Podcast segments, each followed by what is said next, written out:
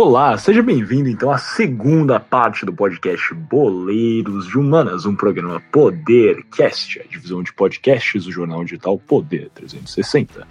Se você está entrando agora no podcast, eu recomendo que você escute a primeira parte, se não, bem-vindos novamente. Estamos aqui no nosso 12 episódio, eu, como sempre, Miguel Galute Rodrigues, diretamente de São Paulo, juntamente a Guilherme Ribeiro Baturi, dessa vez de Brasília ainda. Vamos ter aquele conflito clássico entre Brasil e Canadá, mas sim entre Brasília e São Paulo.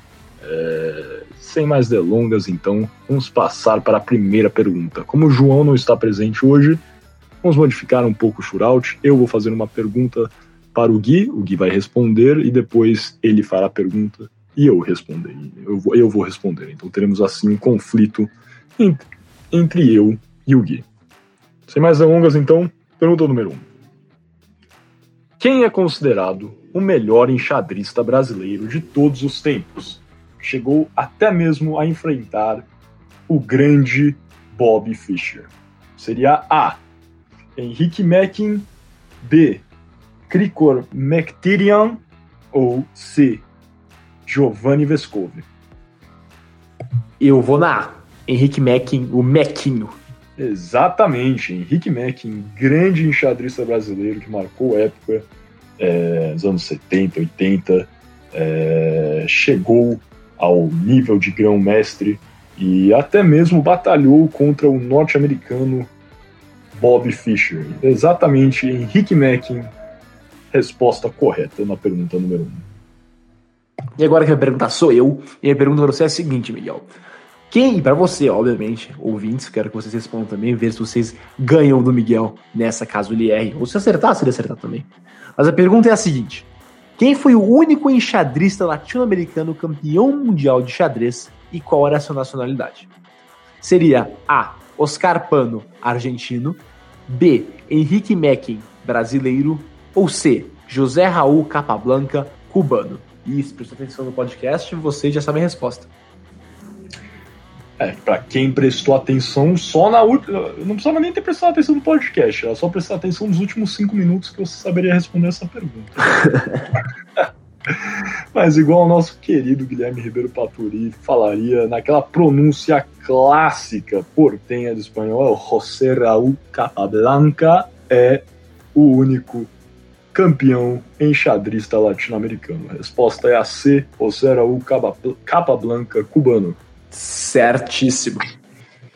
Perfeito. Então, então agora passando para a minha segunda pergunta. Vocês aí também respondam. Vamos dar um tempinho para vocês pensarem também. Qual desses é um movimento de abertura no xadrez? Para quem assistiu o Gambito da Rainha, falam muito desse movimento de abertura. Seria A, a defesa siciliana, B, o cheque pastor, ou o pastorinho, ou C, o Gambito norueguês? Olha, eu não vi o Gambito da Dama. Mas da eu sempre tomava. Eu sempre. Não, o Gambito da Rainha. Desculpa. É, eu sempre. Eu sempre tomava o cheque pastor quando eu jogava xadrez, então eu sei que isso não é uma abertura. Então eu vou ir de defesa siciliana, alternativa A. Exatamente, defesa siciliana. Está corretíssimo. Guilherme Ribeiro Paturi, defesa siciliana. Alguns vão lembrar que a personagem principal do Gambito da Rainha sempre estudava siciliana, uma saída clássica do xadrez. E é exatamente isso. O movimento de abertura correto é a defesa siciliana. Parabéns. E agora para minha última pergunta. Estamos estamos empatados. Se você perder, Miguel, e daí não consegue buscar o empate. Qual foi o primeiro computador a vencer um campeão mundial de xadrez? E qual enxadrista esse computador derrotou? Essa é mais difícil. Seria a alternativa A: computador Deep Blue, que derrotou o enxadrista Gary Kasparov. Ou alternativa B seria o computador Bell, que derrotou o enxadrista Bob Fischer. Ou seria a alternativa C: computador IBM 2, que derrotou o enxadrista Anatoly Karpov. Hum. Isso é mais difícil, hein? Pô. Só pus pergunta fácil para você, cara. é... Cara, a pergunta é o primeiro computador. Eu não sei o primeiro. Eu tenho o Deep Blue, eu sei que venceu o Gary Kasparov. Computador Deep Blue produzido né, pela é, IBM. É, imagino então que você colocou o IBM 2 como uma pegadinha. Computador Bellion, eu vou de eu vou de Deep Blue e, e Gary Kasparov, que é o mais famoso. Não sei se de fato é essa a resposta, mas é a que eu estou mais convicto. Deep Blue e Gary Kasparov.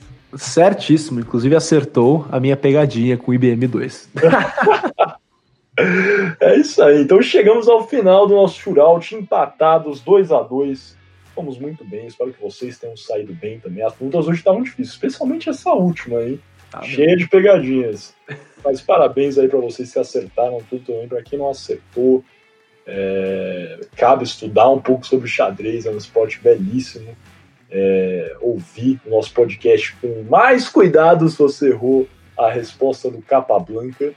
É, mas brincadeiras à parte e sem mais delonga, fechando aqui o nosso quarto bloco do podcast Boleiros de Humanas e passando para o nosso quinto e último bloco, as alternadas.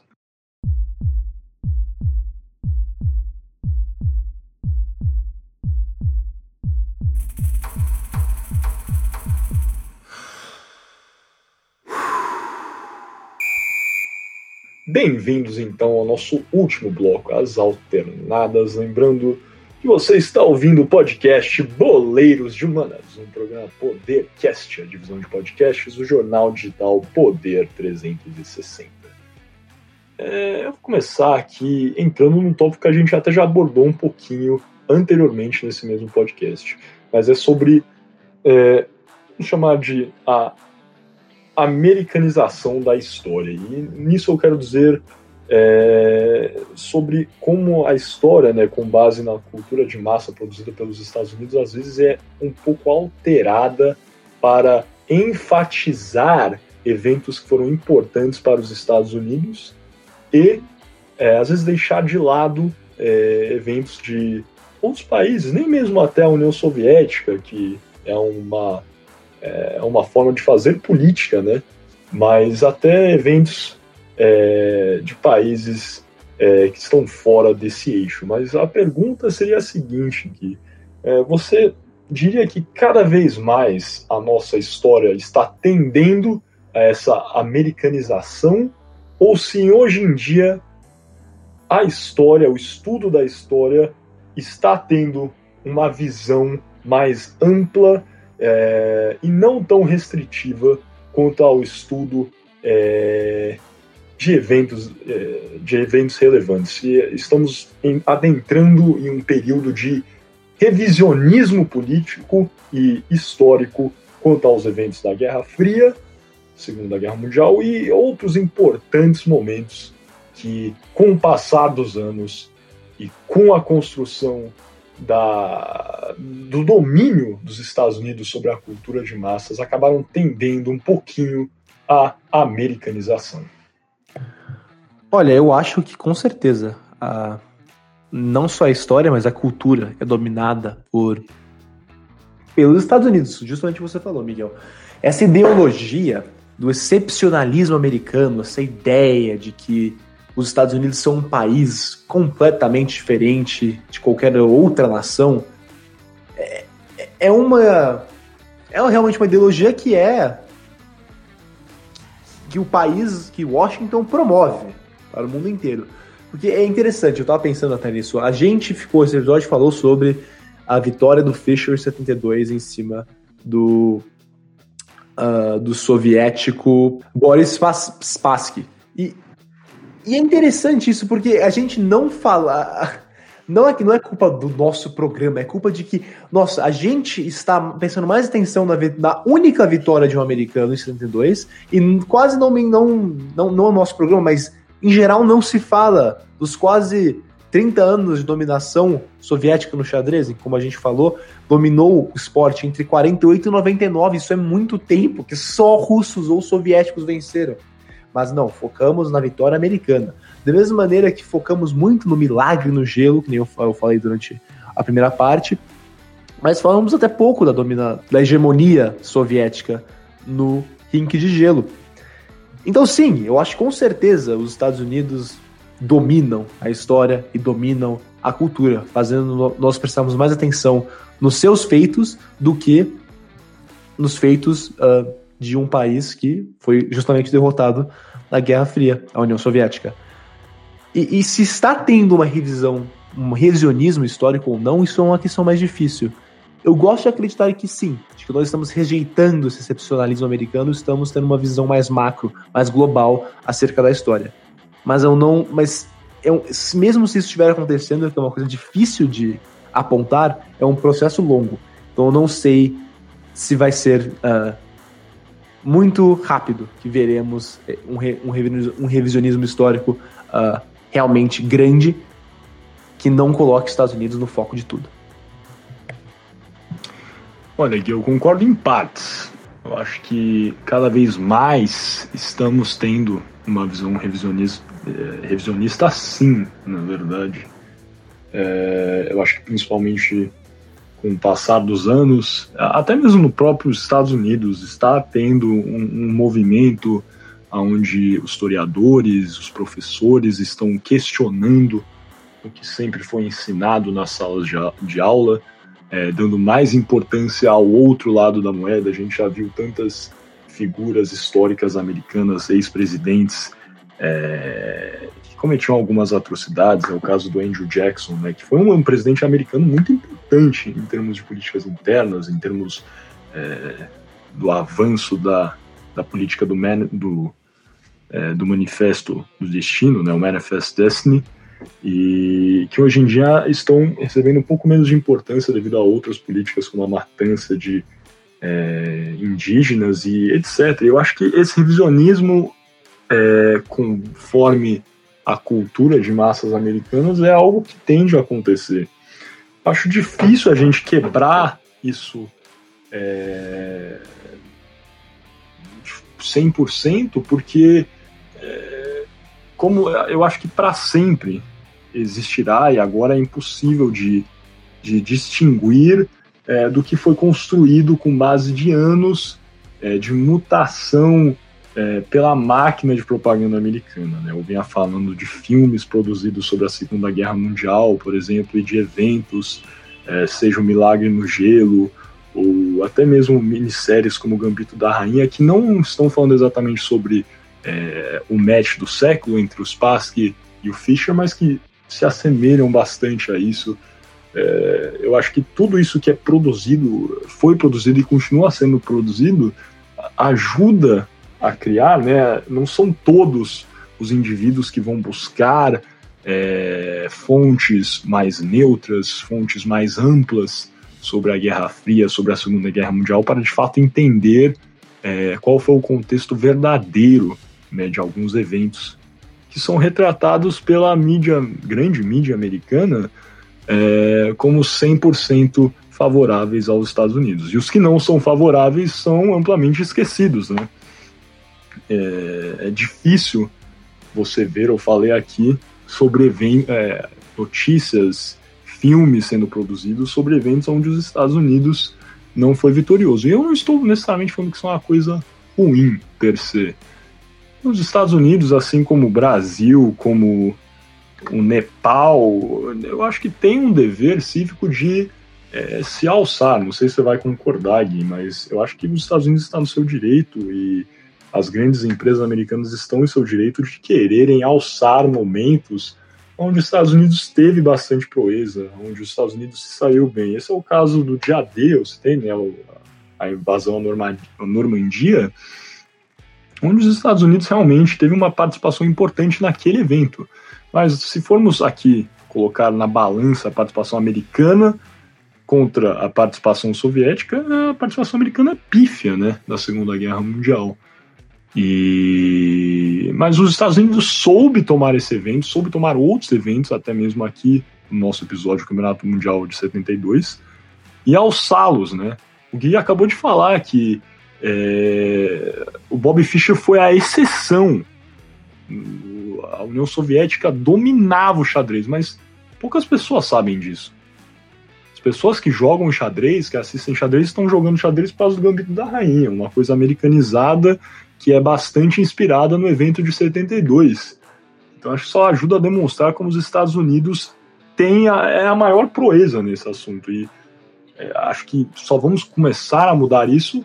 É difícil, mas só vamos começar a mudar isso quando os países é, começarem também a tomar lição disso e começarem a alçar os seus próprios eventos. É difícil, claro, por óbvio, que um conteúdo produzido na Rússia seja consumido de forma massiva é, no Ocidente. Mas acho que cada país tem o um papel de internamente explicar a sua história e, claro, terá um viés. Mas é, é, é eu não acho necessariamente errado as mídias, as grandes produtoras de seus países, produzirem é, retratações sobre momentos onde os países saíram bem. Várias pessoas criticam o patriotismo americano. Eu não sou contra necessariamente o patriotismo americano, eu sou contra o nacionalismo cego, o que também existe nos Estados Unidos, assim como existe no Brasil, existe em todos os países. Mas acho que se orgulhar do seu país quando você tem motivo para se orgulhar do seu país é algo lindo. As pessoas esquecem disso. É, hoje em dia, né, às vezes as pessoas estão falando, ah, a política brasileira está tão polarizada que a bandeira brasileira virou motivo de ódio, né? Ou você está representando um devido partido, ou é, agindo completamente contra ele. A, a, própria camisa da nossa seleção brasileira está sendo atrelada né, a isso. E eu acho isso errado, porque são símbolos nacionais e símbolos de orgulho nacional que deveriam ser a forma mais pura de amor ao senso de, é, de, de pertencimento todos deveriam ter. Acho que deveríamos aprender com o patriotismo americano e, e todos firmarmos esse senso de amor pelo Brasil, de amor pelo seu próprio país, sem, por óbvio, cair na polarização, no extremismo, no nacionalismo, e, e, ter amor pelo que o Brasil, pelo que o seu país fez de bom. Concorda ou discorda, Gui? Eu concordo, principalmente na parte do nacionalismo cego. É, eu, eu, eu sou eu sou completamente averso a essas. Tenho um real, se você ser sincero, asco a esse nacionalismo de seguir o seu país acima de tudo e todos. Eu acho um absurdo. Eu acho que ter uma autocrítica e uma percepção de que o que o seu país faz não está sempre certo é muito importante. Porque, bem, por óbvio, os países, nenhum país é 100%, digamos, maligno ou 100% uh, ah, do bem, mas é sempre bom reconhecer, fazer uma autocrítica de que o que o Brasil faz não está sempre correto. Não importa o governo, não importa o Estado. A mesma coisa com os Estados Unidos. O que os Estados Unidos faz, muitas vezes não está correto, em nenhuma medida. E é sempre importante reconhecer isso. Uh, e sim, seria mais difícil para uma série produzida pela Rússia, por exemplo, sobre o Gary Kasparov ter tanta repercussão como teve o Gambito da Rainha. Mas isso também passa por outra discussão completa, eu acho, sobre uma. Uma o que a gente tocou até, uma dominância. Se, se, se, a União Soviética dominou o xadrez por muito tempo, os Estados Unidos dominam o cinema e a produção de entretenimento por muito tempo. E, e, e essa produção de cultura vindo de países que não são os Estados Unidos não chega, não é baixa necessariamente, mas o consumo delas é baixo em comparação.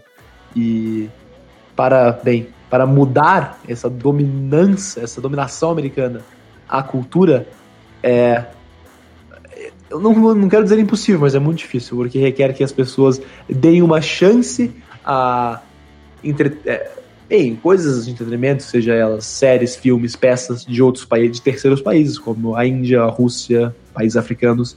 Isso não é fácil, porque estamos muito acostumados e identificados com a produção cultural dos Estados Unidos.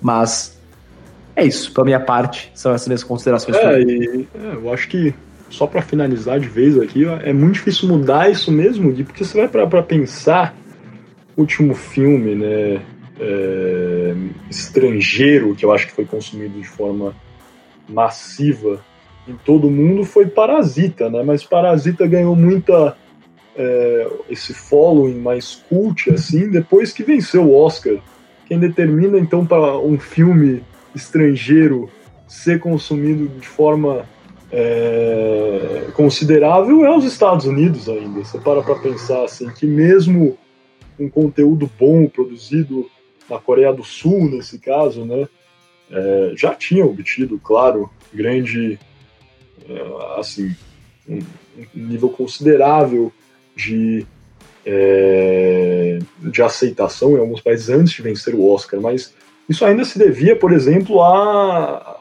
a, a sinopses, a resenhas, né, produzidas por críticos americanos. Então acho que até mesmo no que é produzido em países estrangeiros, né, os Estados Unidos, ainda depende do próprio Estados Unidos para ter essa aceitação, esse consumo grande. É inegável, os Estados Unidos vai continuar sendo sempre um mercado enorme nessa, nesse, nesse campo da cultura é, visual e é difícil mudar isso. É, o Brasil produz grandes séries, produz grandes filmes, mas qual é, a, qual é o consumo dessas séries, desses filmes em outros locais sem ser o Brasil, às vezes na América do Sul? Mas é, é, é assim, é inegável que essas produções estrangeiras ainda dependem muito da aprovação norte-americana para ter um consumo considerável. E com isso, chegamos ao final desse 12 episódio do podcast Boleiros de Humanas, primeiro episódio de 2021.